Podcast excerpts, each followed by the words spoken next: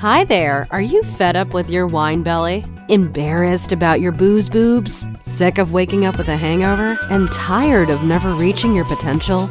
Welcome to Sober Sassy Life, the podcast for women who are looking for more out of life than the evening rendezvous with the Chardonnay. Let's banish the wine witch for good. Here's your host, Jackie Elliott.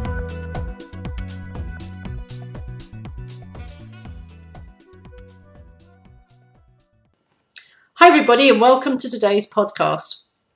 Well, one thing I've learned as I've got older is that life never ever goes as planned. And in fact, the old saying goes if you want to make God laugh, share your plans with him. Yeah, and sometimes the unexpected brings joy, but more often than not, the unexpected events that we remember that are most significant are sadly the ones that bring tragedy and chaos and stress.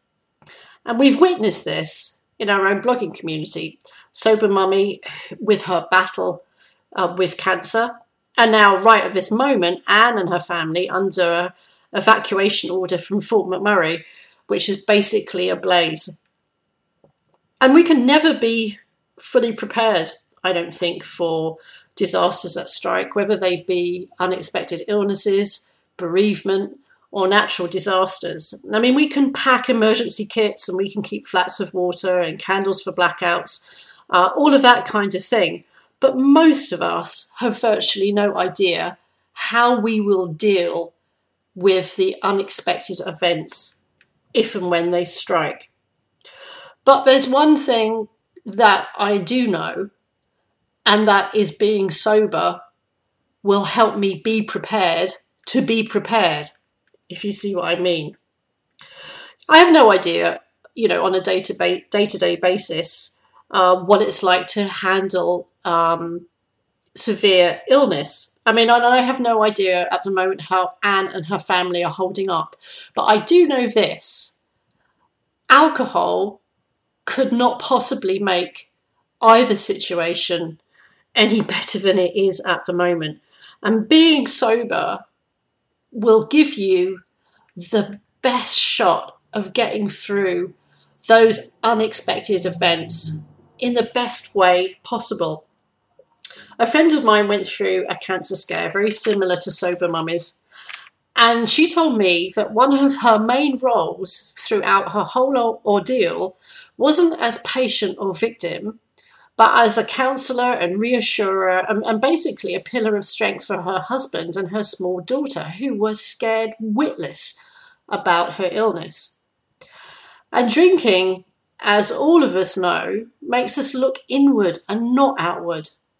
So I can't imagine being a source of strength for anyone if I was still drinking, in any circumstance with any kind of natural disaster, there really isn't much time for you to think about what you're going through. You just have to react from minute to minute and from hour to hour.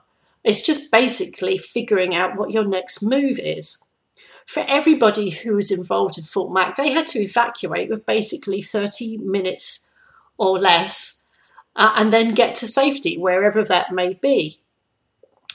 And then when the fire is put out, or whether it burns itself out, whatever the outcome is, eventually all of those people, Anne included and her family, will be allowed to go back to Fort Mac and, and reassess or uh, have a look at how they are going to move forward, how they are going to rebuild.